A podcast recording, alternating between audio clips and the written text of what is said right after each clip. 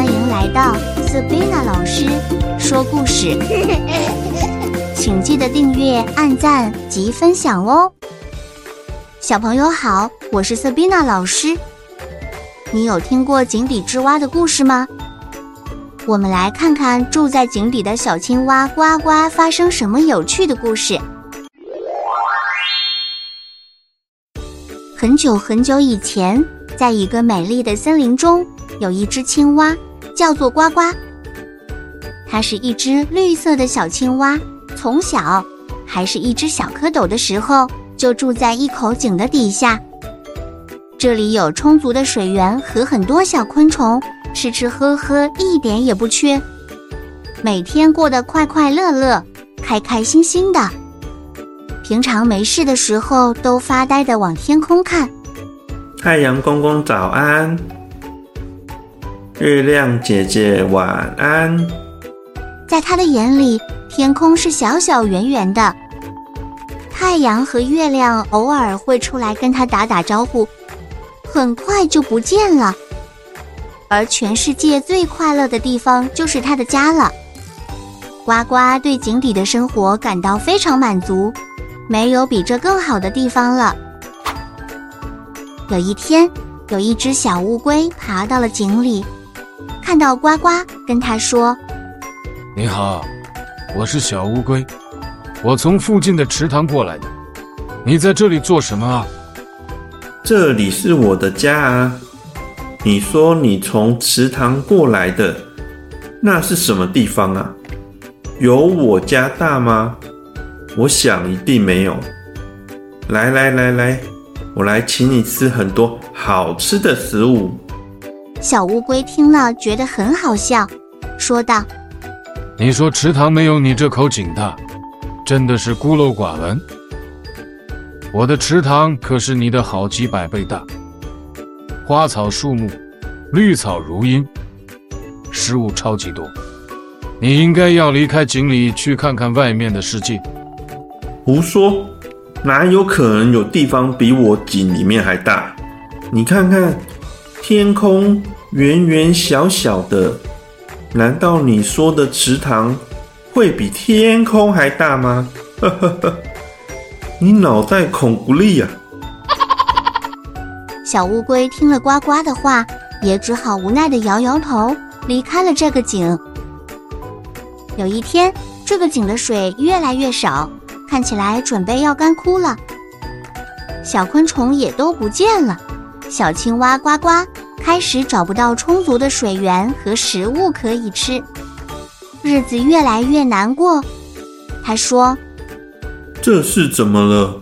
怎么会变这样？食物和水都不见了，难道是世界要毁灭了吗？”他坐在井底，快要饿死了。突然，有一只小麻雀飞到了井口边，看到了小青蛙，便好奇地问道：“小青蛙，你在这里做什么啊？这口井快要干了，你会饿死的。为什么不出来看看外面的世界呢？那里有美丽的花朵，高大的树木，鸟在枝头歌唱。”森林里还有好多动物和昆虫，太多有趣的事物了。好啊，我在这里快要饿死了。你可以带我出去看看你说的森林、树木、花草，这些是什么样子吗？于是，小麻雀轻轻地用小脚抓住小青蛙，飞出了井底，进入了一个完全不同的世界。呱呱从井底出来时，惊叹不已。他看到了壮观的山脉，瀑布从高处飞流直下，彩虹在空中绽放。小青蛙还看到了许多其他动物，它们在自己的家里玩耍，互相嬉戏。呱呱忍不住发出赞叹声：“太美了，世界原来这么大！”这些五颜六色的花草树木，还有这个广阔的池塘和河流，那真的是太美了。他从未见过如此美丽和缤纷的景色。小麻雀带着呱呱在树枝间飞舞，它们探索了森林的每个角落。小青蛙看到了各种奇妙的花朵，有红色的玫瑰、蓝色的风铃花，还有黄色的向日葵。它们在阳光下绽放住，好像互相竞争选美小姐一样。最后，小麻雀带着呱呱飞到了一个池塘边，水里清澈见底，小鱼在水中游来游去，旁边还有各式各样的昆虫。食物和水不知道是以前井里的多少倍。小青蛙开心地跳入池塘中游泳，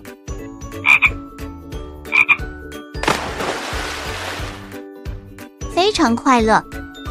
他还遇到了之前来到井里的那只小乌龟，在那里乘凉。他很惭愧地跟小乌龟说：“小乌龟，对不起。”我现在才知道，我以前是怎么的无知，以为井里面就是全世界，还耻笑你。原来脑袋孔不利的人是我。小朋友，故事讲完了，是不是很有趣呢？这个故事告诉我们，故事里的小青蛙因为从小生活在井里。以为那里就是全世界，而当井水干枯时，就遭遇到生存危机。所以，我们不能被自己所处的环境限制住，要勇敢地探索世界，学习新的知识。只有勇于尝试，才能发现更多可能性。世界真的很大，一定会找到适合自己生存的环境。下次记得再来听 Sabina 老师说故事。